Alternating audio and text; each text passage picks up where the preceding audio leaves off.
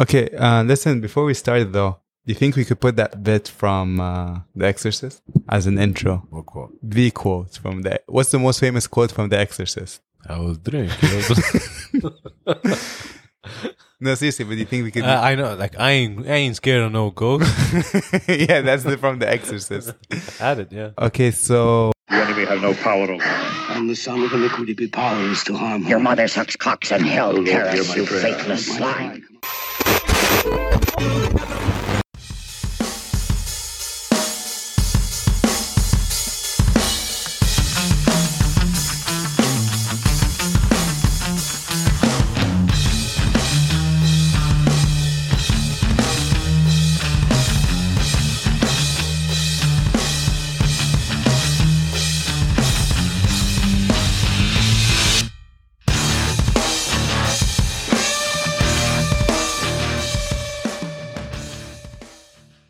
Okay, guys, and welcome to today's episode. I'm your host, Karim.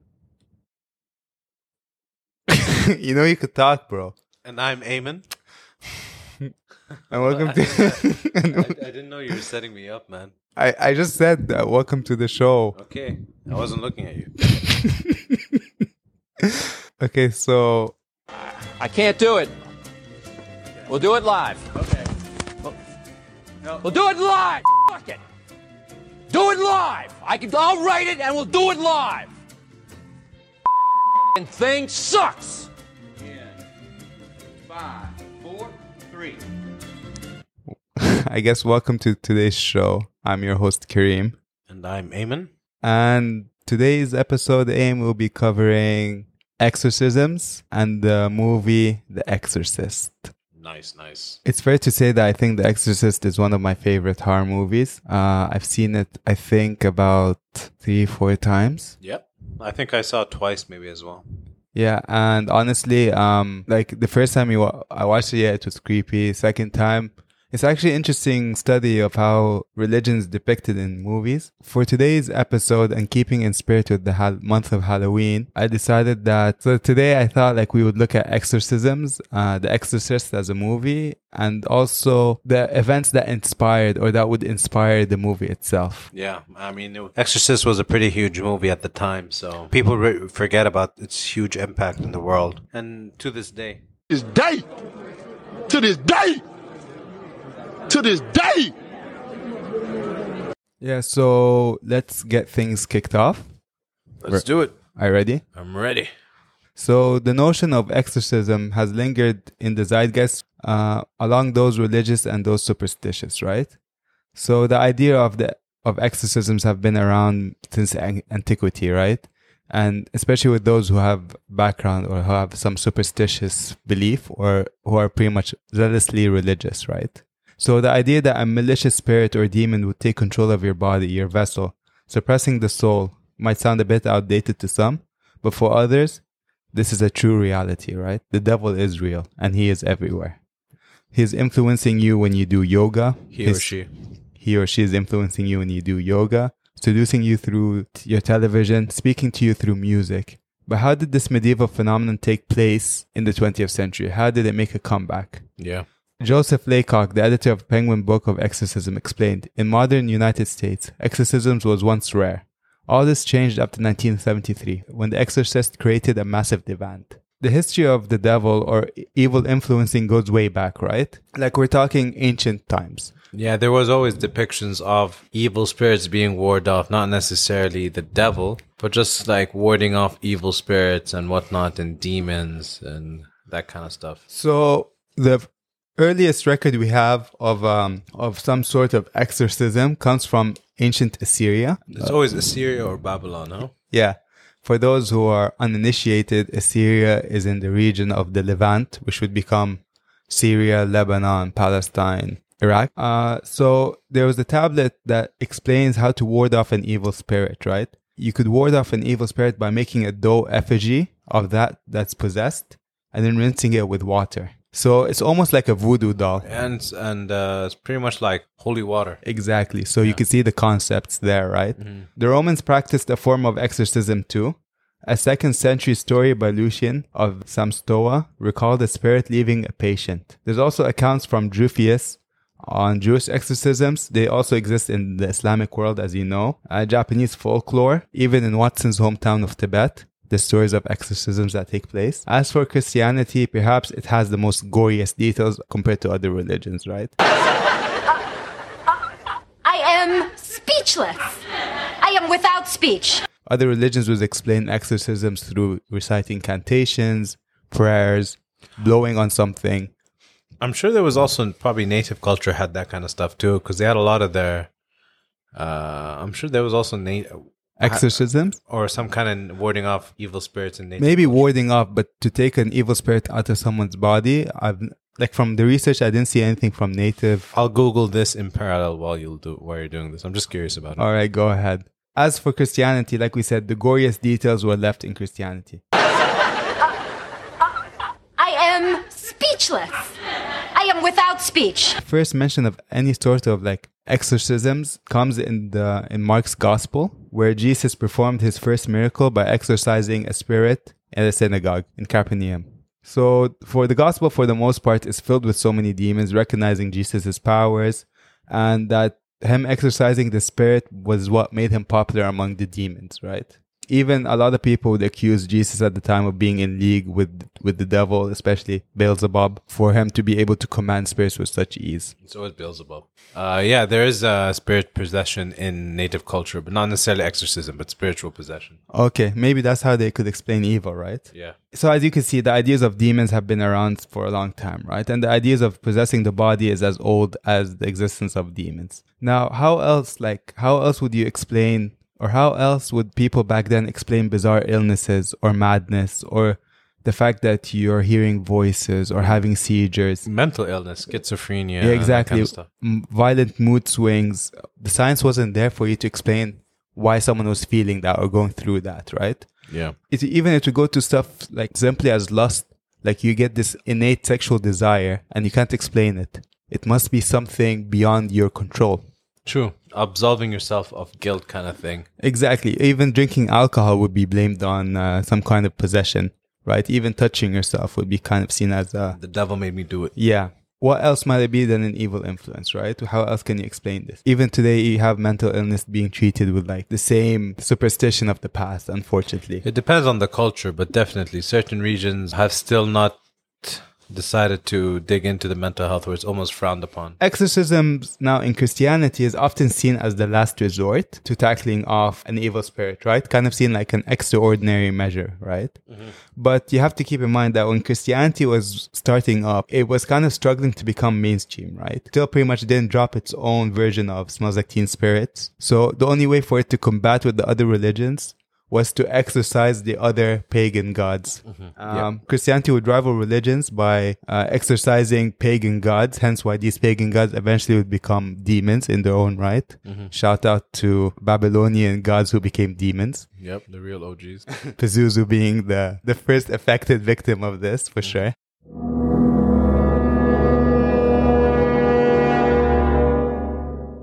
But back then, exorcisms was kind of seen like almost a Baptist or a baptismal process. And of course, the methods varied as much as there was priests who were performing it. So from priest to priest, the forms of exorcising demons would vary, right? The amount of demons would also increase with time. So it was never only one demon that's been possessing you. It would be more than one demon, right? And then somehow demons in the Middle Ages would end up getting some sort of organizational chart. I guess each demon had its own personality too. So lust would be a demon. This would be a demon. That would be a demon. Was that how it worked? Yeah. It's almost like it became like a corporation, right? Where every department had its own demons. Which makes sense. I mean, if there are multiple demons and you had multiple sins, each demon covers a sin. Ultimately, all of them would report back to the king of demons himself, Lucifer. As always, with history, since this was pretty much a patriarchal writings, women were more susceptible to demonic possessions than anyone. Of course, yeah. Shout out to Eve. When was the first story of a woman being... Was it usually the stories and the scenario? It goes back to witches, right? Like, ever since the dawn of them witches. Ever since the start of witches, you've had the... Makes sense, yeah. Especially with the witch trial. And it's always women. You forget that witch trial was a form of exorcism as well. Exactly, right? Purging of the sin by burning them. Like we said, the priests were always there to rescue the sulfur-smelling damsels, right? Why sulfur? Apparently, the smell of sulfur is associated with hell. Is it something to do with volcanoes? I think something to do with fire, maybe. It's so the smell of sulfur is associated with like burning fire or something. So hence why a lot of people would say it smells like sulfur. Famously, Hugo Chavez, when he was in the United Nations... And he spoke a day after Bush, and he infamously said that it smells like sulfur. Anyways, we've gone a bit off topic. So back to where we are. So we were talking about women being possessed because men would write about possession. So this was best exhibited in 1634 in what was called the Possession of London. London? London, in France. When an entire convent of nuns fell under a demon's influence, named Asmodeus, or Ashmedi, or by its jinn name, Sakhar. Leading to maybe one of the most famous exorcisms in history. The exorcism went for so long that people would come to visit the possessed nuns as a form of tourist attraction. The nuns claimed that the problems all started when a priest named Urban, who was by all accounts handsome and charming, and pretty much wrote a paper explaining why celibacy should not be practiced. So he was kind of known for his sexual... I mean, with a name like Urban, you're cursed. Yeah, so apparently he was like a charming dude who was not really celibate, let's just say that. And apparently that's when the problem started, right? So soon after his arrival, 17 nuns began showing symptoms of disturbance. Didn't they do a movie on it? The Devils by Ken Russell. Yes. Because I was going to say, do you know a movie that's close to that? The plot sounds familiar. Charismatic priest comes and all the women. We have the movie on our external, but we still haven't seen it yet. But after reading this, I'm like so down to watch it. The Mother Superior described her sexual fantasies towards Urban, and she would later blame him and his sorcery for making her feel such way towards them. Other nurses would start crying and making the most horrible and bizarre sounds that the priests ever heard. When I read that, I didn't know if they... Maybe I was thinking to myself, I'm like, do you think the girls were orgasming and the priests, not knowing how an orgasm sounds like, just thought it was like the most bizarre sounds ever? Probably, but if we were to think seriously, it's probably a mass hysteria, right? Yeah, maybe. The Mother Superior apparently was suspended in the air at some point. The girls were exorcised, and somehow they all kicked the devil out. Father Urban, he was arrested, he was put on trial, and he was tortured and burnt for being in league with the devil. Wow. Yeah. Price of being good looking. Apparently, there's a rumor that he kind of went against the practitioners or like the priests. So it was probably a blasphemous dude. It wasn't that. It was apparently a political move. He did not want to tear down a castle in the city he was in, the church wanted to tear it down. So he kind of opposed the tearing down of a fortified castle. So that kind of caused a bit of infighting between him and other priests. So I kind of used that as a way to get rid of him. You know what I mean? Yeah. Yeah. Why do you think your mommy or daddy are always telling you, don't put that in your mouth? Let's find out. Hi, kids. Why are we on television anyway? We're here to tell a little story about why you shouldn't put things into your mouth when you don't know what they are, and why you should never take anything a stranger tries to give you. Why not? Because if you ate somebody else's medicine, some bad food, or some poison, you could get very sick. Ugh! I don't want to be sick. And that's why before you eat anything, you should always ask someone you love if it's okay. Okay, I love you. Can I eat the guitar?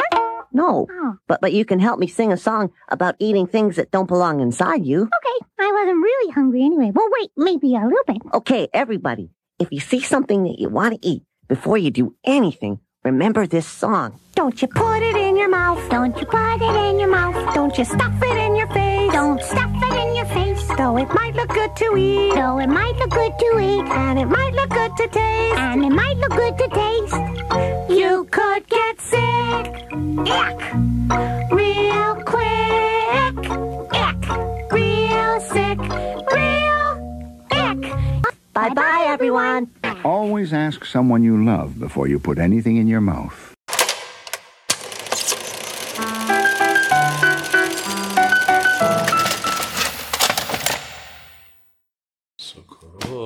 Spooks, you know? Maybe it's the devil. The devil. Where's that monk? So like we said, the movie would inspire Ken Russell's The Devil, And low-key, it would also inspire Morbid Angel's album, The Covenant. Morbid Angel, yeah. So to think that they have an album inspired by this, that's actually interesting. By the 17th to 19th century, of course, Europeans began to cast doubt on these superstitions and religion with the Age of Enlightenment, and where the emphasis were focused on mental health and other scientific reasoning instead of demonic possessions. Of course, yeah. So the idea of exorcisms began to be viewed as something of the past, right? A dangerous and also something to be stigmatized, right? Yeah. This kind of leads us to a worldwide meeting of the Catholic bishops between 1962 to 1965, amply named Vatican II, which was an effort to downplay the supernatural parts of religions to appeal to the younger generation. So it was accommodating to the Enlightenment theories, yeah? Exactly, but they were kind of like 100 years too late, but whatever, you know, better late than never, right? So the problem with exorcisms is that, as you know, that exorcisms can cause serious harm, right? Exorcism today is always in the news. It's either caused someone great harm or it eventually led to someone's death. Yeah, it's always the priest being tried for it nowadays, right? Like the exorcism of Emily Rose. Exactly. So in September 2021, a 3-year-old was killed during an exorcism in a small Pentecostal church in San Jose, California. The child was being choked while he was being held down during the exorcism. She was later asphyxiated. May 2022, three of her family members were charged with child abuse. So she joins the list of people who also suffered a similar fate. A famous one is in 1976, 3 years after the movie The Exorcist, Annalise Michael, a German girl who died from dehydration and malnutrition after nearly 10 months of Catholic exorcisms. She would later be the inspiration for the exorcism of Emily Rose. Is it true that, I don't know, do these exorcisms need approval from Vatican or is that just the movie stuff? No, apparently they do. Okay. So all these priests doing exorcisms have gotten approval from the Vatican or do some of it go rogue? Well, technically Pentecostal is another dominion. So it's not under the Catholic Church. It's okay. I think it falls under Protestants. But they need approval. We'll talk about that later. Okay. A Romanian nun also in 2005 would die from an exorcism after being tied to a cross and she would end up dying from malnutrition and dehydration as well. In 2021, a man named Hassan Metwalli poisoned his partner Kelly Wilson in a series of what he called exorcisms when he attempted to expel the spirit of her by physically restraining her and administering near-lethal doses of drugs into her system. Was he Egyptian? I have no idea. I didn't really read into his background. Of course, what I was more concerned about is that how he tried to cover his abuse towards her by claiming that he was exorcising a demon. As you can see, that like exorcisms are kind of seen as a form of abuse, right? So exorcisms are seen as nothing but a power dynamic. So someone like Hassan Metwalli clearly used exorcism as a way to abuse his partner. Yeah. Especially when she clearly didn't try to conform to his views. He's like, oh, she doesn't want to conform to what I want. She's rebelling against me. It must be the devil. Should they resist? Well, it's a demon. Yeah, for sure. So this gives us to another story that I want to talk about. In 1948, a 13-year-old boy named Roland Doe. Yeah, they didn't give his actual name. His name is Roland Doe. Okay. Began to experiment with his aunt's Ouija board. Okay, so this shy and soft-spoken boy was his aunt's dearest companion, and she was his dearest companion as well. So when she died a year later, he was completely devastated, right? Mm-hmm. So Roland saw his only way to stay in contact with her was through the Ouija board. And I think you know where this goes. Mm-hmm. Soon he would begin to apply more occultish practices to stay connected with his aunts by buying talismans, using weird spells and stuff like that. The family began to experience strange shifts in their household. They heard stomping noises, scrapping sounds. Then it delved into your typical haunting, right? The young Roland would have welts on his body, marks on his skin, and his personality started to change. Almost like what we read when we were reading The Bell Witch. Yeah, yeah. So the boy became aggressive and a bit of a douche with time, right? For sure. At times he would spew swear words and occasionally he would speak in Latin, and it kind of confused and angered his family. When he's like, you know what, you're speaking in Latin, that's enough. You're going into your room now. One night, his mother walked into his bed just to see that his bed was being rattled while he was sleeping in the middle of it. Of course, the family did what most families would do in 1948 and turned to the local church and they enlisted the help of a Lutheran reverend named Luther. It's in the name. Yeah. When he went to examine, he was met with moving furniture. He noted that there would be noise coming from the walls and also like weird shit was happening around the house, right? Yeah. So while trying to calm the situation, it failed. Mm-hmm. So he did what most reverends would do in 1948 and turned to the Catholic Church to exorcise the boy. The church sent a priest named Edward Hughes to observe the boy, and he was met with a boy speaking in an evil voice and an empty stare in his eyes. Mm-hmm. And he came to the only conclusion a Catholic priest would in 1948. It's the devil. That the boy had numerous spirits living inside him, and he had to be relocated to be exorcised. So they moved him from, I think it was St. Louis, mm-hmm. to Georgetown University in Boston. In Washington, mm-hmm. D.C. I don't know why I said Boston, but I don't know. The mark of Satan is upon them. Georgetown sounds like a Boston place. Upon the arrival of Edward, Roland became enraged. He would cuss, he would curse, he would spit, he would cry, and he would foam when the priest would try to exorcise the demon out of him, okay? Mm-hmm. At one point, the boy even broke free from his restraints and slashed the priest across his face. Okay, so the exorcism didn't work, clearly. Mm-hmm. So 2 new priests were brought in to look at the boy. William S. Bowdern and Raymond Bishop. Have they tried to get a doctor in at any point? Well, it's 1948, so... This was the peak of weird medical experiments, too. You'd think they would get, psychiatric, because that was the peak of experimental experiments and all that stuff. Experimental mental experiments. Yeah, I guess 1948. After, yeah, I could, yeah, maybe when all those Nazis went to America. Yeah. Anyways, I don't know about the kids. Maybe they were just too Catholic or too religious. Maybe, yeah, they didn't bother. After observing the boy, the 2 priests came to the only conclusion 2 priests would come to in 1948. What do you think that was? He must be killed?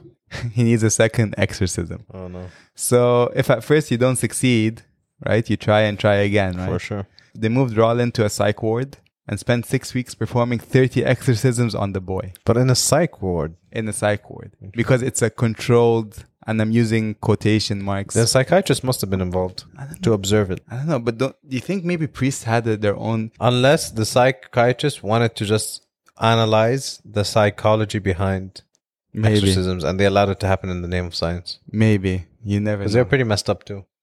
The details about that is not mentioned, but that's actually a very interesting point to bring up. Of course, the boy became more frazzled, more unhinged, as you would say. His cold stare would unsettle the priests, and the priests would become exhausted, right? So they believed that a Holy Communion would be enough for the boy to be fixed, I guess, but failed. However, in maybe a deus ex machina, if you will, Roland would wake up one day and just announce, and I quote, "Satan, Satan, I am Saint Michael, and I command you, Satan and other evil spirits, to leave this body."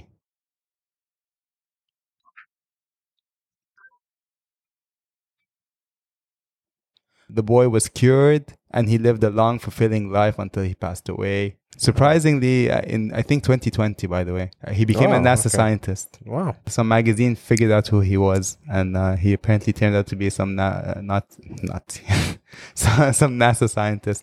Freudian slip? I don't know. We'll have to talk about that later. Yeah, but good on him to recover from such a traumatic affair and to succeed in life. You know, man. So I was reading about his life, and apparently. His kids did not speak to him. Look, he definitely has some traumatic effects of it all. Because what he went through wasn't normal, to have such a dark stare and to be, to a certain extent, intensely monitored and exercised and all those stuff. According to his friends, he was always worried that he would be found out as being the boy who...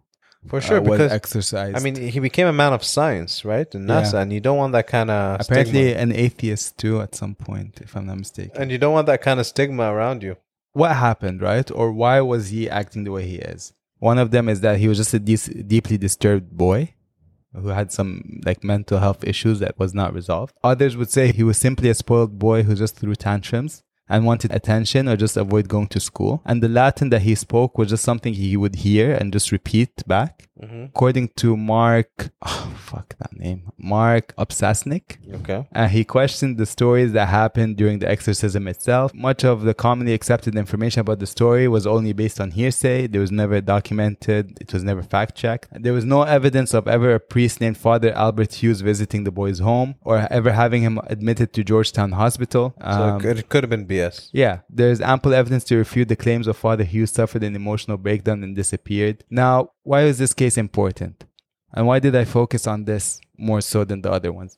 because there would be an author called William Peter Balti and who would attend the university.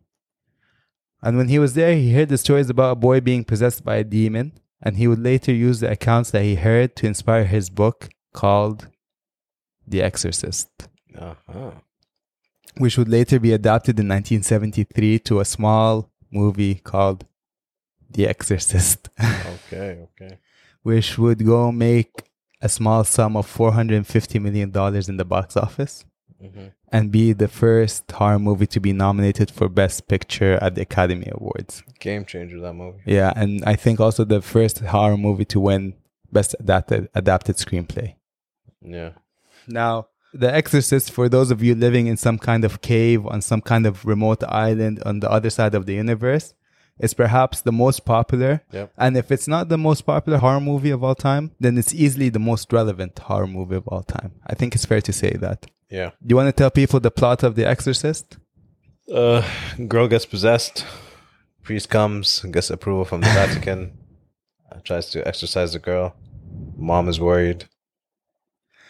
So the plot, right? So the plot goes that the mom, Chris, played by Ellen Burstyn, the lady from Requiem, demon possesses her daughter. To going to through some medical tests, and of course the medical authorities not being able to help her, she goes and gets the assistance of a priest named Father Karasis, who's a Greek priest whose mother just committed suicide. Yeah, the guy looks like Rocky. Yeah. And of course, he's having a crisis of faith because of his mother's death. And sorry, I don't think she commits suicide, but she dies. Anyways, then he takes the blame and he has a crisis of faith. He would ask one of his other professors who was in Iraq studying Pazuzu, and they would both try to exorcise the demon from the daughter, Reagan, played by Linda Blair. Yep. Right? So that's the plot. Wonderful. Couldn't have said it better myself. That's the plot. No spoilers, though. Don't spoil it for people. I won't spoil it. Even though, again, what rock have you been living under if you haven't seen The Exorcist? I could have heard of it, but not seen it. The Exorcist became a long-term cultural touchstone in the world, right? Mm-hmm. Like we said, its cultural relevance has spanned from 1973 all the way till now. There's so many countless movies, books, tropes that owe its debt of gratitude to The Exorcist. Yeah. So The Exorcist was also seen as a touchstone for the Cold War between science and religion. Yeah. Because the movie showed how science failed to explain what was happening to the daughter, they resorted to faith. So the way we would go talk about mental health for at least the coming decades would come from especially that scene where science fails to diagnose and cure Reagan. The tagline of the movie was somewhere between science and superstition. It's a good tagline. Like we said, The Exorcist also was released after Vatican II, which was, as we said, when Catholicism tried to update itself for the modern age. Yeah. Right? One interesting tidbit is that one of the results of Vatican II was that Mass could be conducted in native tongue and not in Latin. Yeah. So prior to 1962, all Catholic Mass was conducted in Latin. That's crazy. Only after then was they said that like you could use your native tongue. That's insane. Yeah. Another cool tidbit, and I guess another bright spot, is that nuns were forced to become more integrated into their communities.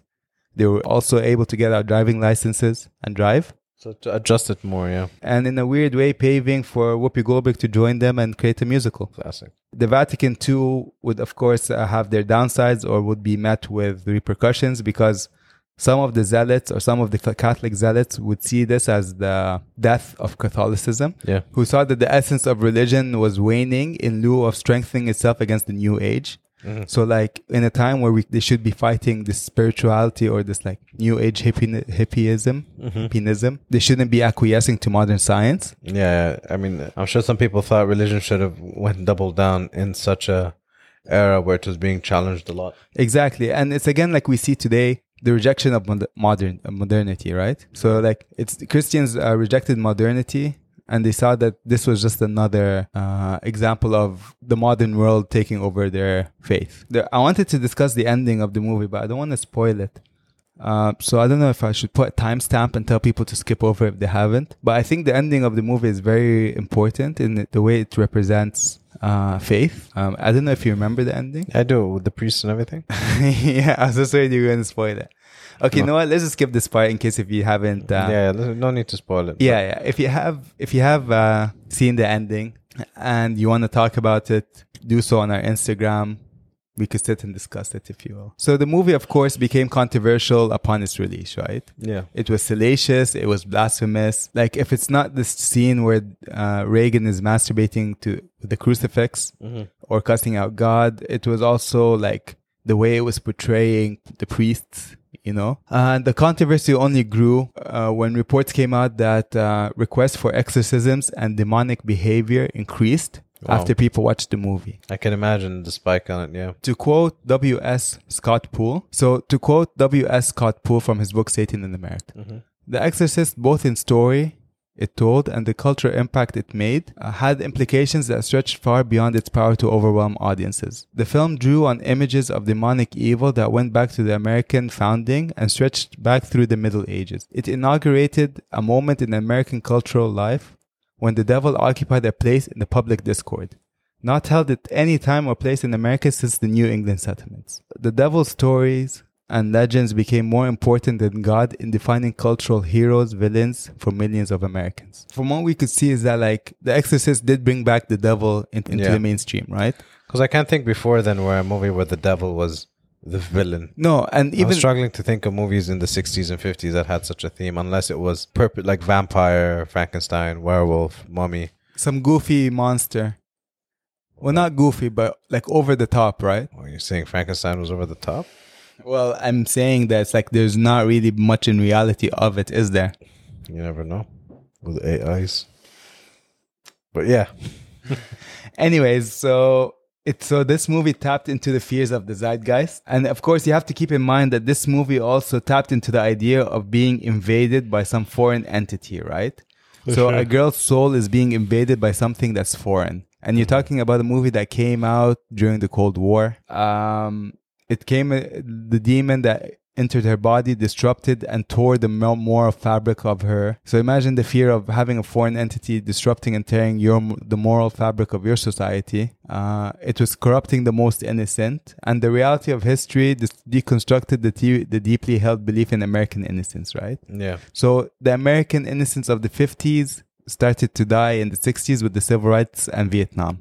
And exorcism was the ultimate representation of that, right? Yeah. The Catholic Church were also outraged when the movie came out. They said that the movie would invite occultism into the household. It would expose people to the devil. And it also started the idea of there were subliminal messages hidden within the movie. For sure. The American Protestants would also respond negatively to it.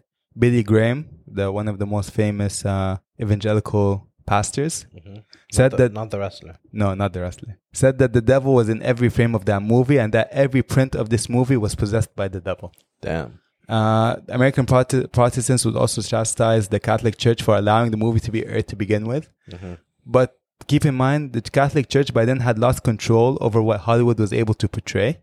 Like back when the Catholic Church could had a say on what the movies could portray when it came to religion and science.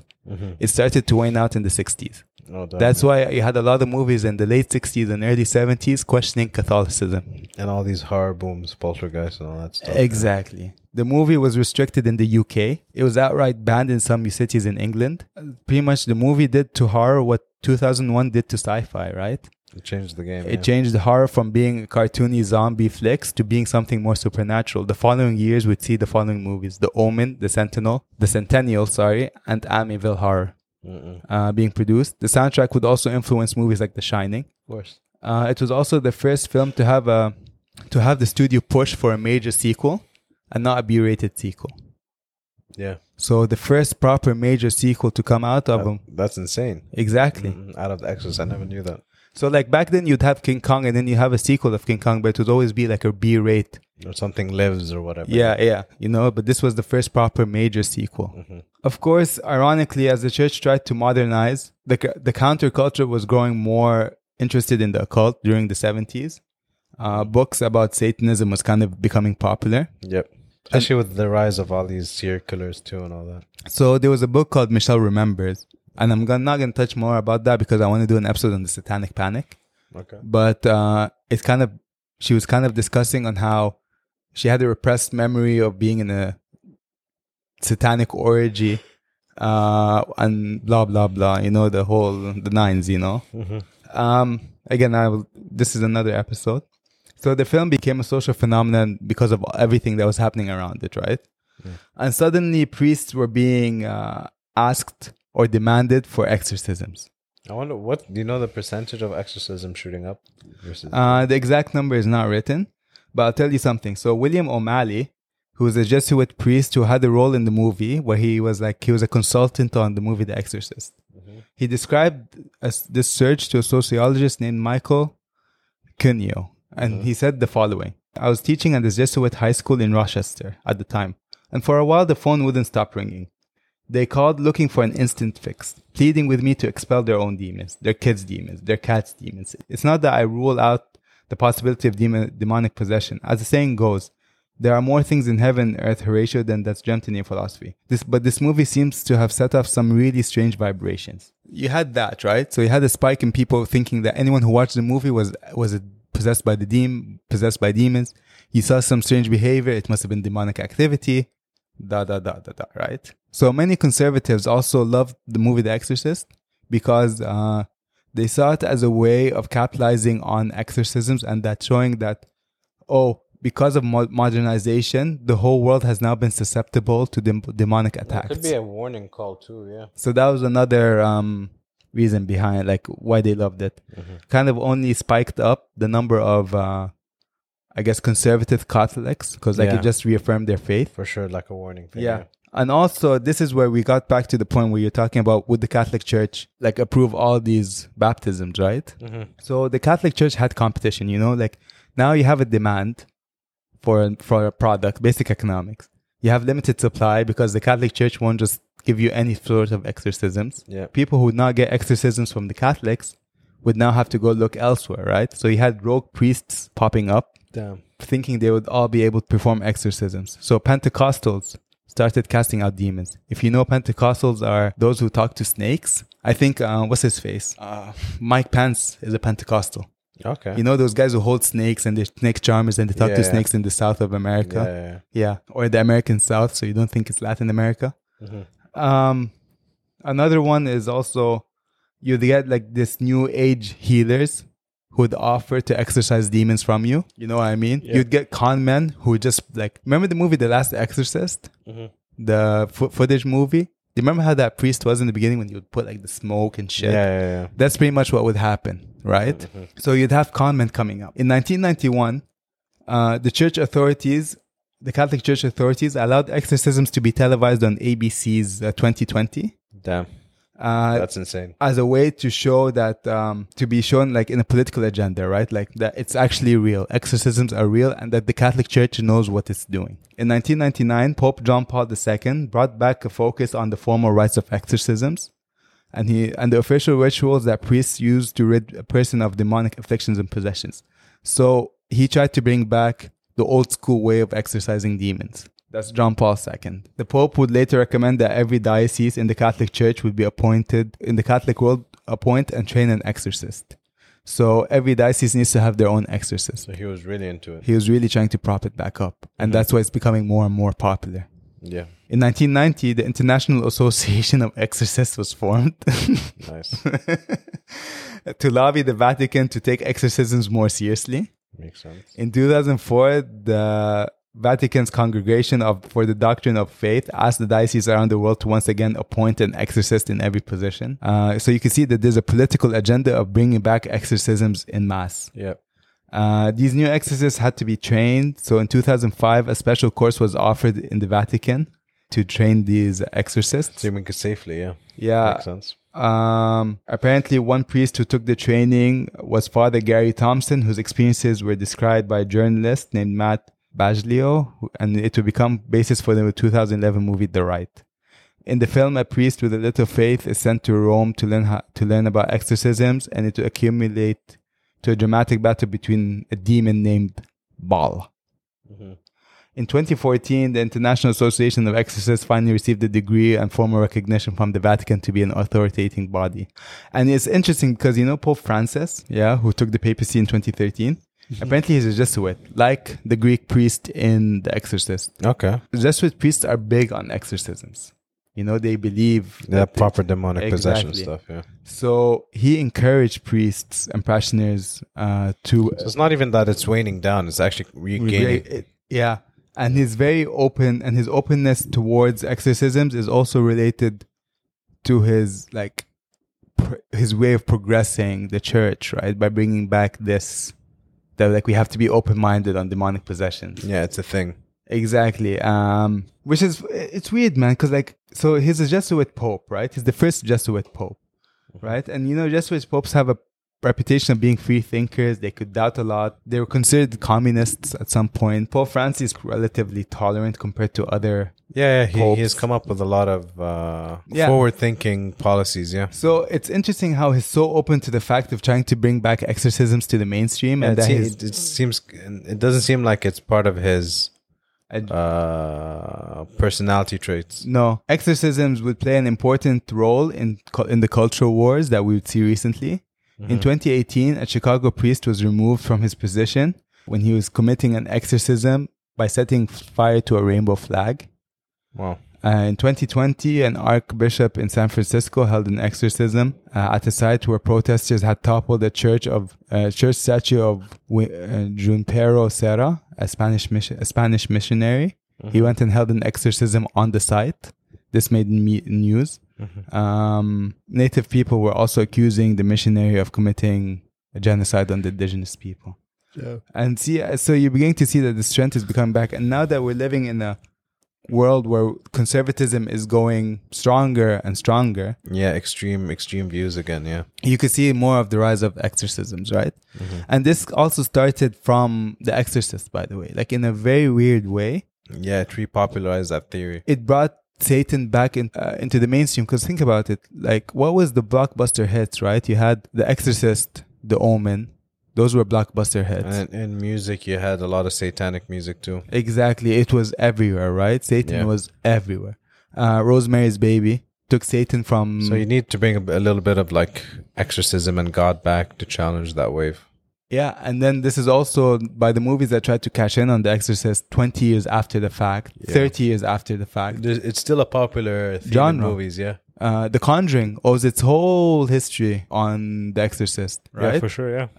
Paranormal Activity. This is The Exorcist for you, and this is the cultural impact it has. And it's a very interesting thing because... it's still alive and kicking. I don't think it waned down in the post-Enlightenment, but now it's more popular than ever, at least as pop culture references. And you think the rise of exorcism is indicative of the way society is going back to religion? No, I just think we're in an era of extreme of everything, right? Mm. So we're just extreme in every view. So we have people who are super anti-religious and don't believe it, more so than ever. Yeah. But you also get people who are doubling down on it too. We're a big population, man. So it's the bigger population, and we're more extreme than ever. So I think those who believe in exorcism are a lot more vocal, and those who aren't are a lot more vocal. So just extreme voices being heard. It balances it out. Yeah. So I think if you look at people who are skeptic of exorcism 100 years ago, it's probably increased tenfold. But people who believe in exorcism probably increased in tenfold as well. It's just in parallel growing together. Yeah, I get you. Yeah, so I see where you're coming from with that. It's interesting, man. For example, what I know here, in the Middle East, exorcisms do exist, but they're not to the same extent as... They're not as extreme. No, they're not extreme. They're just I think a sheikh will come and just recite constantly until something happens. Until you start having a shake and it's there you go. Yeah. You know, it's just constant recitals. Yeah, but it's never something just drastic. It's never something... I don't think you need approvals for it too. No, I think any sheikh could go through it. But yeah, it's interesting. I don't know. I was reading this. I was kind of interested especially when I was reading about the cases that happened where there was exorcisms or back alley exorcisms happening. It's insane, man. It's almost like abortions. Yeah. Yeah, and I don't know what this tells us about the future, especially now that I'm beginning to see the world becoming more there's no middle ground for it. You either, you know what I mean. It's beginning to look like that, especially from a media standpoint. And especially with the rise of QAnon and all these, like, the devil's everywhere, you know what I mean? I just think that happens a lot to do with social media's influx. So I just think everyone's extreme. I don't think everyone's more extreme. I just think the extreme is being published more. And there's more ways to view the extreme, but the numbers have never changed in terms of percentage. You can just find them more. Mm. Yeah. So I guess we should wrap this up, Aim. Yep, for sure. What's your views on exorcisms? Do you think the devil's everywhere? Devil's everywhere, buddy. It's in the music you listen to. It's everywhere, yeah. Why was Madonna's concert full of checkered floors? I mean, look at what what's happened with what's his name. That wasn't a satanic ritual. I don't know what is. What? What was that fucking festival where people died? Oh, Astroworld? Astroworld. Yeah, Astroworld. There was a devil there for sure. And terrible incident. Mm.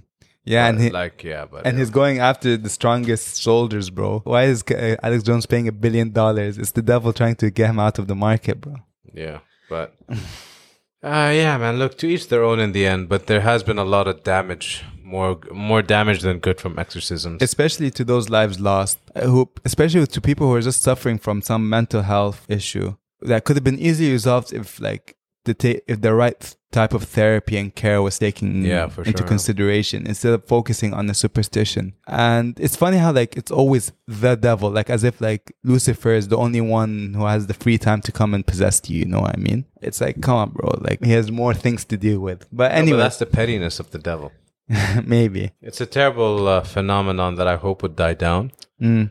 But it doesn't seem to be. I mean, like, we've seen, look, people can have their faith and their views. And it's fine, but we have enough research and medical science to support things before you go to such extreme measures. So I think people should always take caution with that. Yeah. Exhaust your resources. And then if you want to go to the superstition, I prefer not to, but if you have to, you should. Okay, that's true. And I think that's a nice way to close it. Do you recommend The Exorcist? It's a good movie. Is it your favorite demon movie? I don't know. I don't think so. What would be number one? Can't put me on the spot. I don't know. Demon movie? Like, or based on the devil. Or based, some, like, occult thing. Like, within that realm. Rosemary's Baby was pretty good. I love Rosemary's Baby. That's the first thing that came to mind. Yeah, but screw Polanski. Hereditary is good. Yeah, I guess. Yeah, Paimon was the name of the demon. Oh yeah, we didn't even mention Pazuzu. Shout out to Pazuzu. A random Babylonian deity became popular from the movie. Yeah. So you got that. I think that's the only good spot from The Exorcist. Yeah. Anyways, so next week, Aim, it's going to be, I think, the end of Halloween. So we could have two things. We could talk about the event, like the holiday, the start of the holiday, Halloween, and how it came to be. Or we could talk about your favorite franchise, Halloween. Oh, we'll have to see. Yeah. Yeah, for sure. All right, and we could talk about both of their impact. Yeah. All right, guys, so I guess this was today's episode. Nice, easy one. For November, I'm planning for a topic for early November, which I'm starting now. That's why these topics are short and easy to go through. I'm more of a discussion base because I'm trying to reserve everything for that one. So stay tuned and have a good night. Yep, and take care, guys. Oh, the call to action. Okay, guys, and don't forget to listen to our podcast wherever you listen to your favorite podcast, except for Stitcher. We just hit, in the time of recording, about 500 downloads. So thanks to everyone who... Yeah, that's awesome. Thank you, everyone, for the support. Yeah, thanks for listening, reviewing, giving us feedback. We do take everything you say into consideration, and we've been trying to improve since. And yeah, follow us on Instagram at convo_BTWE. Follow us on Facebook at The Conversation Before the World Ends. Follow us on Twitter. I think we started the Twitter at @convo_BTWE. We have a TikTok account, but I don't remember for the life of me the account. So go to the Instagram and I'll drop the TikTok account there. And yeah, I hope you liked today's episode, and good night. Take care.